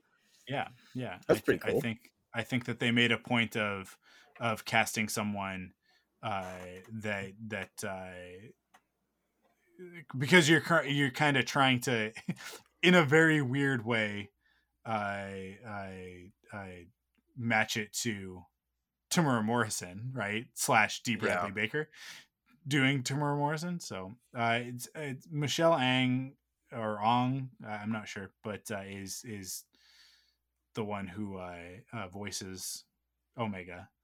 Um, let's see, her IMDb doesn't really give me these details.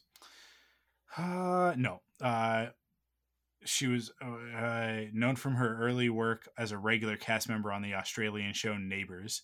So, I mean, she's from the other hemisphere, so that's uh, that's close enough. Uh, I'm we'll- we'll- I'm we'll satisfied. it. Yeah. Uh, you want to keep going? It's a it's a it's a short one. This is just one Uh, yeah, sure. Uh, clones close in on Wrecker, while Cut, his family, and Omega get through security. but Omega is sort of about leaving. Uh, Kyle, why don't you keep going? All right, uh, back at the impound dock, the Bad Batch clash with, clash with the troopers, and Hunter races in to help. Wrecker finally gets the clamp off their ship, and they make a run for it.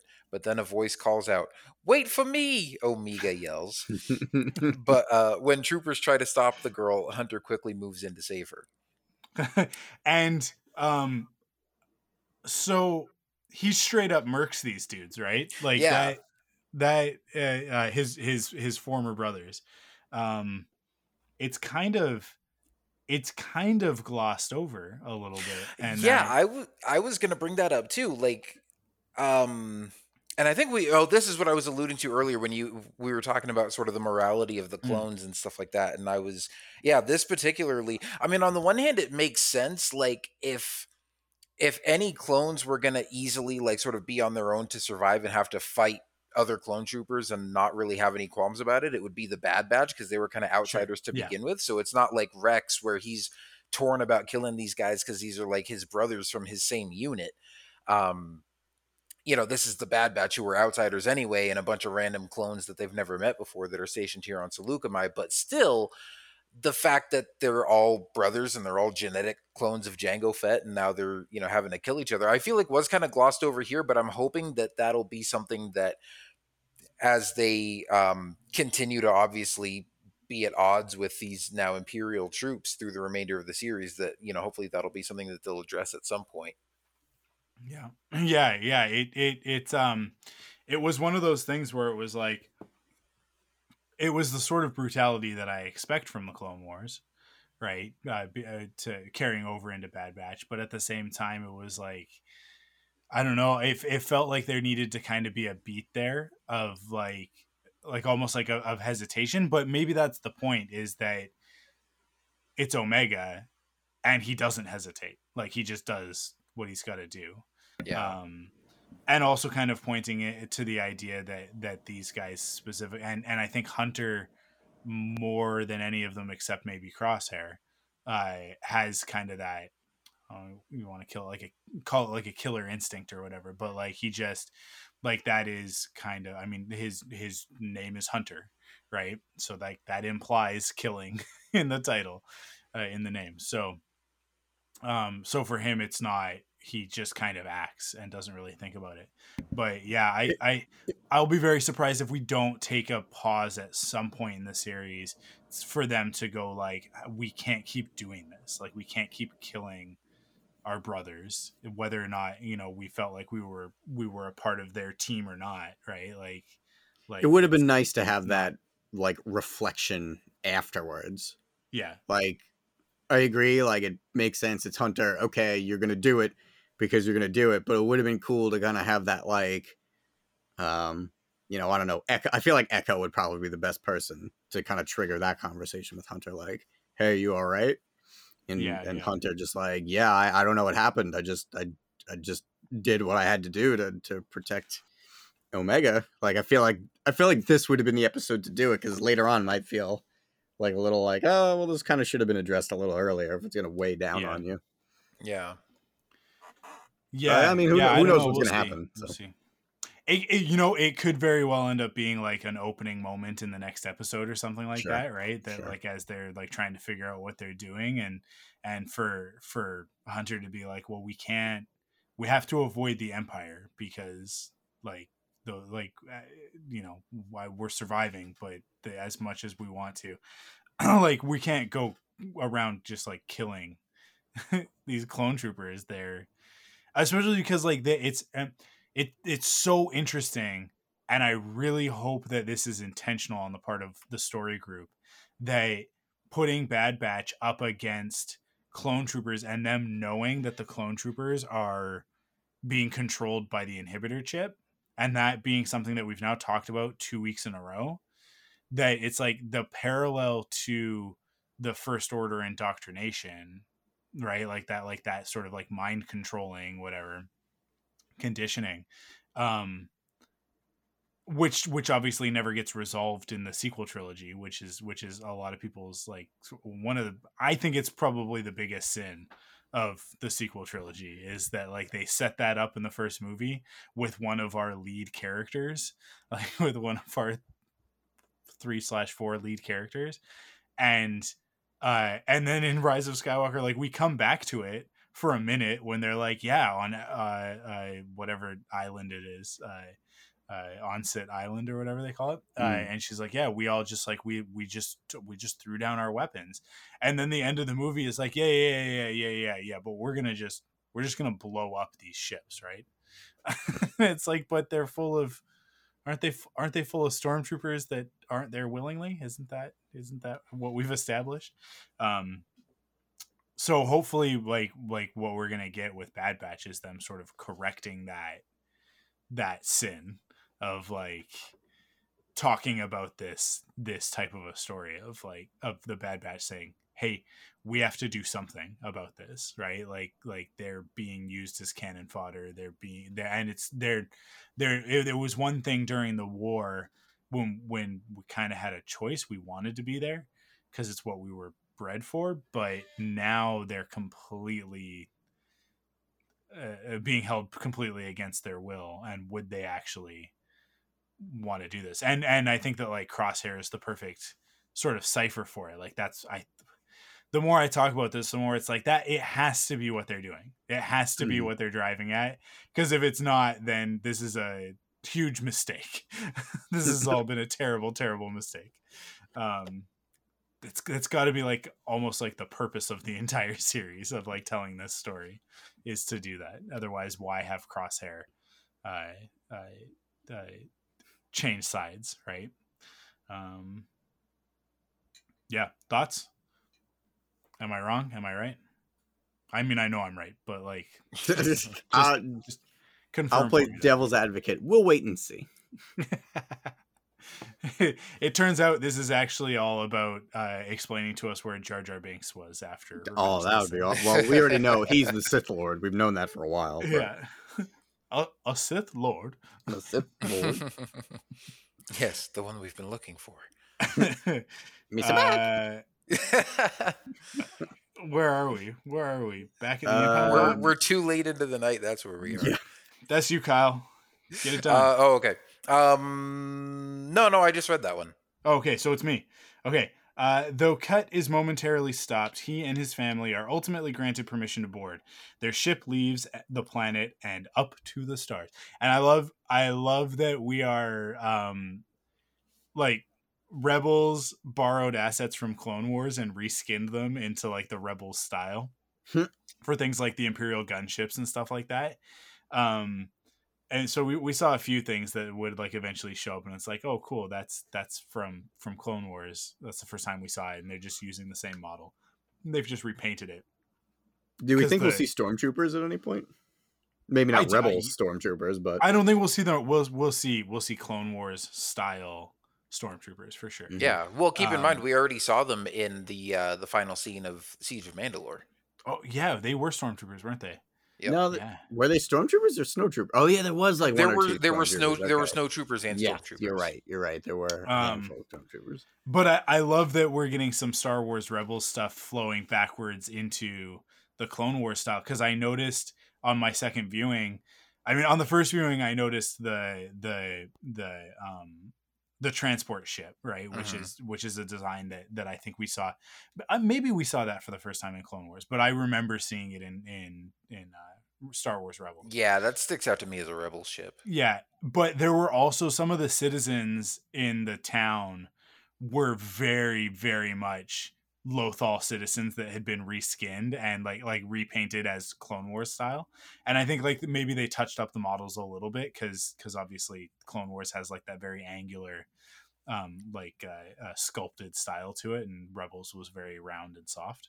Um, but but there was a few points where I was like, no, those hats are Lothal, Ralph McQuarrie uh, uh, concept art designs, right? Um, so I I love that. I love that they. I'm I'm waiting for resistance stuff to start showing up at some point because resistance is so far outside of the Clone Wars style. It's almost like like the antithesis of Clone Wars that it's like to see like like I don't know like if we see uh uh uh, whatever Flix's species was. I can't remember what they were, but the the fluffball long leg bird things. uh, at some point it'll be like, oh, there's a Star Wars Resistance model coming back.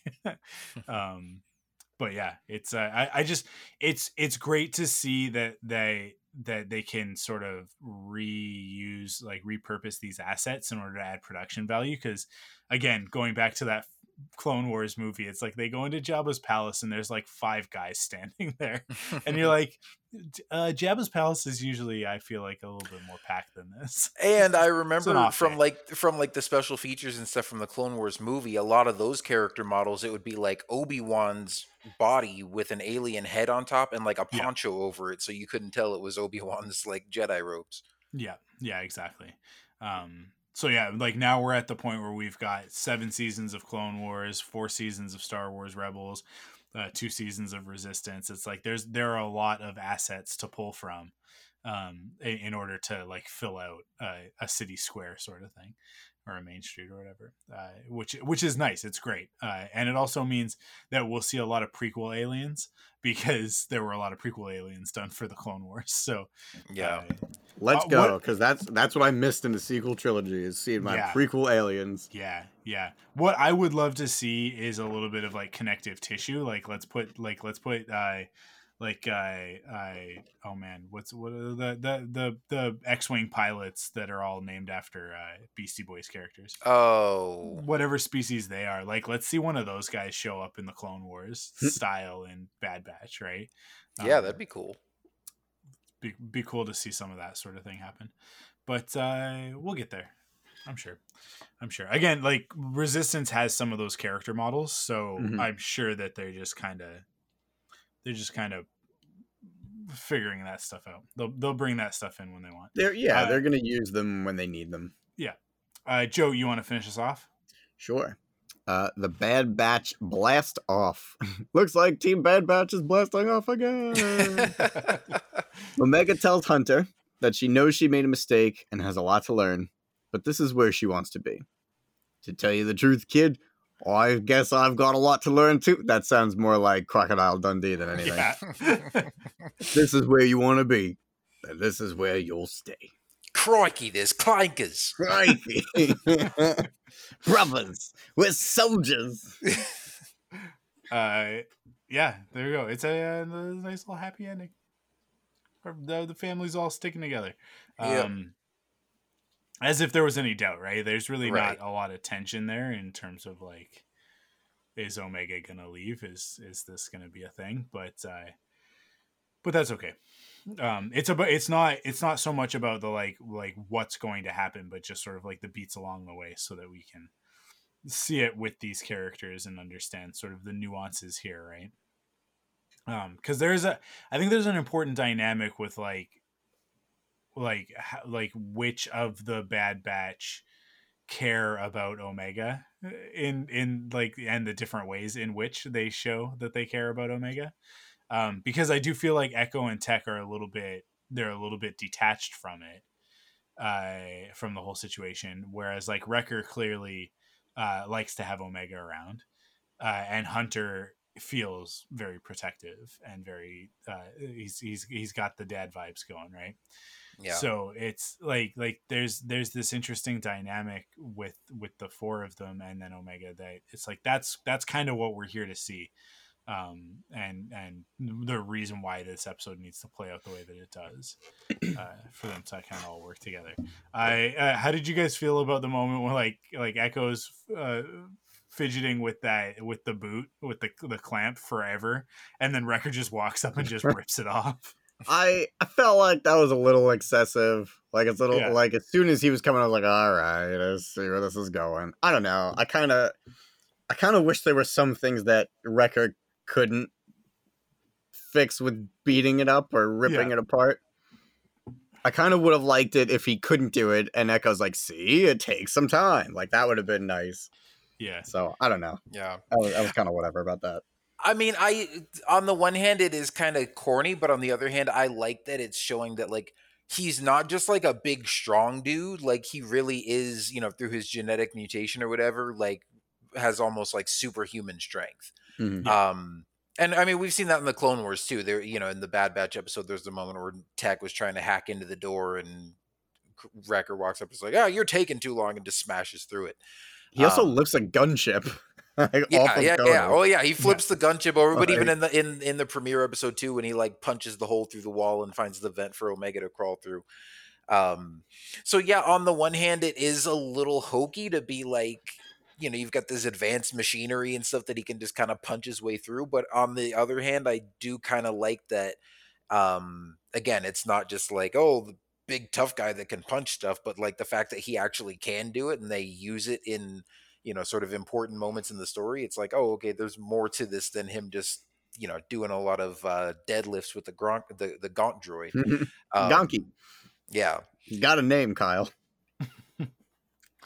Yeah, I, I, I- I think that I think that they need to sort of uh, be a little bit more clear on on what about the Bad Batch is them being good at their jobs, and what about them is them being like super powered, right? Because because we also like we get these moments with Hunter, especially in in the premiere episode with the with the the Caleb Dume stuff, where it's like, oh, he's tracking him, but like I feel like they need to make it a little bit more explicit if it is that explicit. You know what I mean? Like like the storytelling isn't matching the the the plot if that makes sense.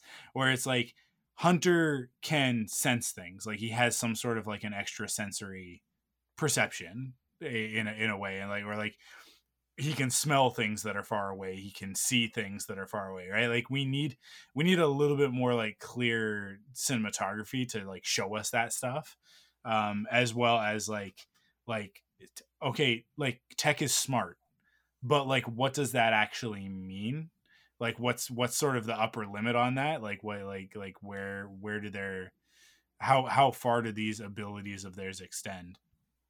Um and uh and and wrecker is the easiest one to sort of look at and go like yeah like like we've done we've seen him do some crazy stuff.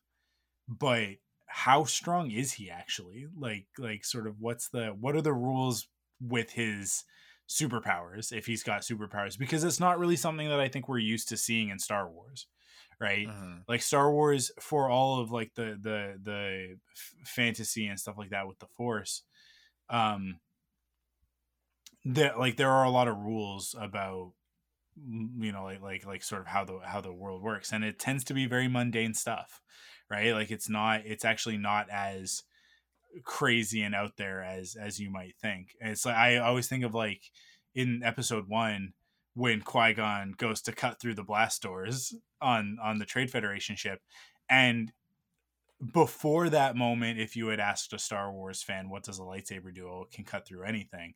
And then after that moment, it's like, well, no. I mean, like it, if if it's like a, a blast door that's like super hard, right? Like it's hardened in order to to to stop blaster bolts, then a lightsaber takes a minute. Like he's got to he's got to kind of like work it, and it turns into like molten metal and and sort of sloughs off of it, right? So it's like like Wrecker at the moment has like comic book superpowers where he can just rip a mechanical thing in half and but it's like what a like what is actually sort of the what are the rules with his super strength? Like like how how strong is he? Can he is he superman or is he you know is he i guess is he captain america or is he the hulk right? Because sometimes it seems like he's just captain america where like captain america is very very very strong and he can rip a log in half but it's not like he can like he can stop a helicopter from flying right away but he can't like you know uh throw the helicopter a hundred yards whereas the hulk can pick it up by the tail and throw it right? Like Mhm. like wh- like where on that spectrum is wrecker because right now it's it's kind of unclear because if if he were to do that far end of the spectrum i don't think that we would be shocked. It would just be like oh okay i guess that's i guess that's how strong he is.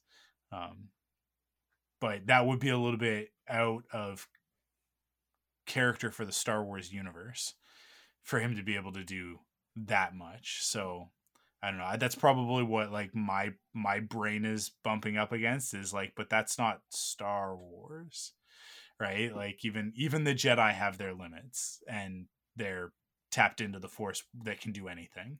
So um, yeah, I don't know. But well, I'm sure that as the series goes on, we'll we'll see them hit their limits because otherwise, like they'll never they'll never feel challenged. It'll never feel like like they're in any real trouble. So at some Yeah. point, Wrecker is gonna need to like I don't know, like like they're gonna have like an AT-AT and he's gonna have to like stop the foot or something like that. We're gonna be like, okay, so that's where his limit is. That's his like he can he can do that, and that's as that's as much as he can do.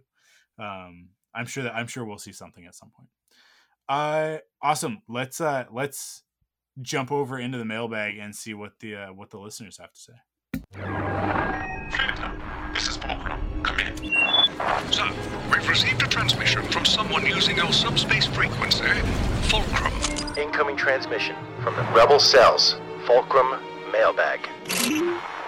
Okay, uh, so I asked on our social media accounts. Uh, you can follow us on Instagram and Twitter at Rebel Cells, and over on Facebook, uh, Rebel Cells Podcast.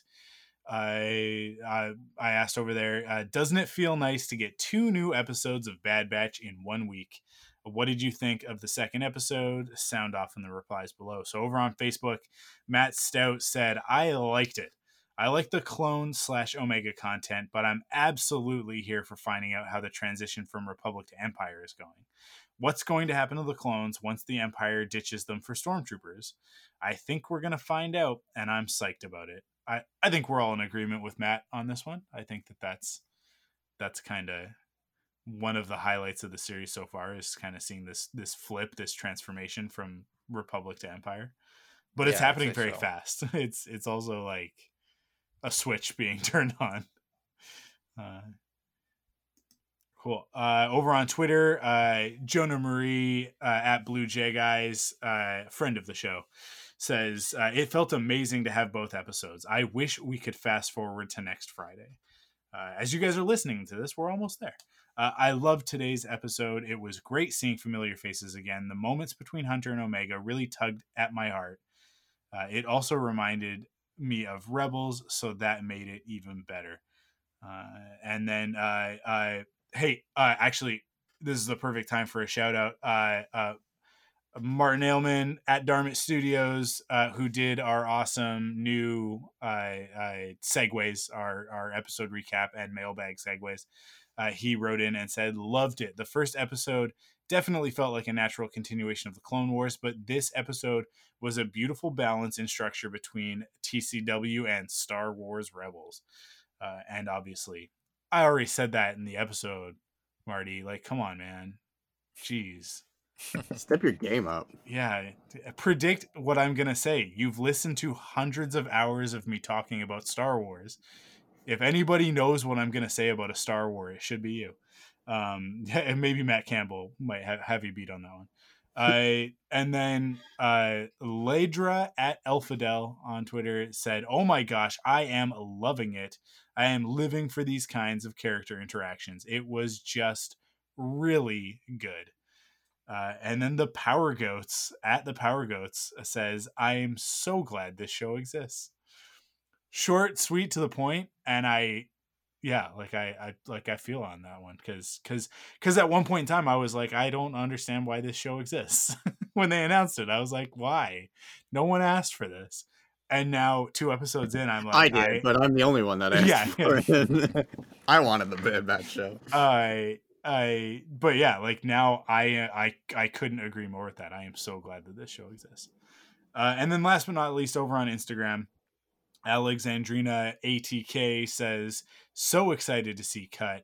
Wrecker is still funny. Hunter is such a dad. All he needs now are some bad jokes."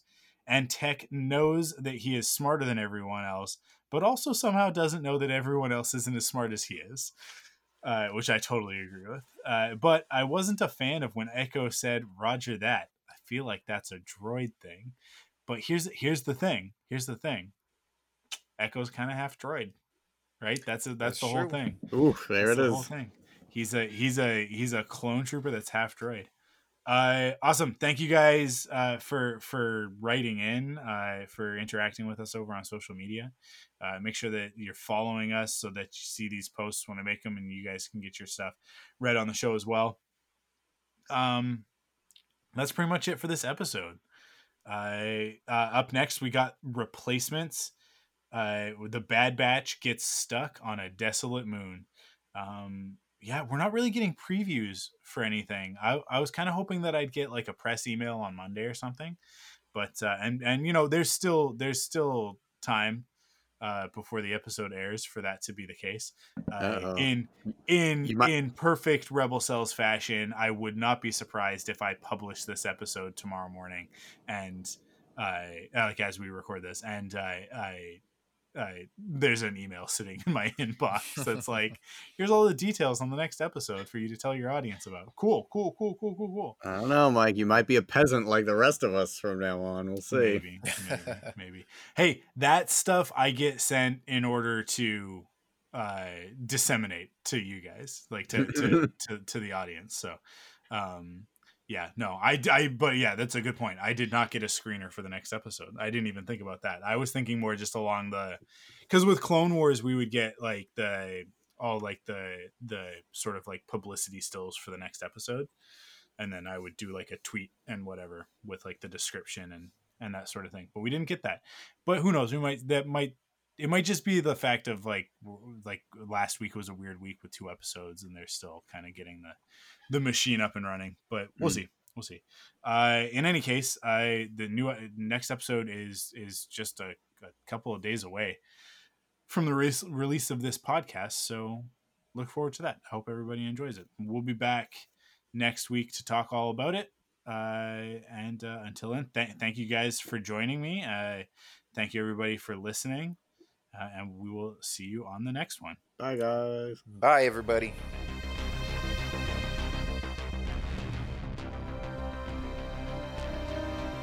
Follow Rebel Cells on Twitter and Instagram at Rebel Cells and on Facebook at Rebel Cells Podcast. You can support the podcast in three ways. First, by going to the podcast service of your choice, leaving a rating and review to help others find the show. Second, by heading to store.thunderquack.com to pick up some merch.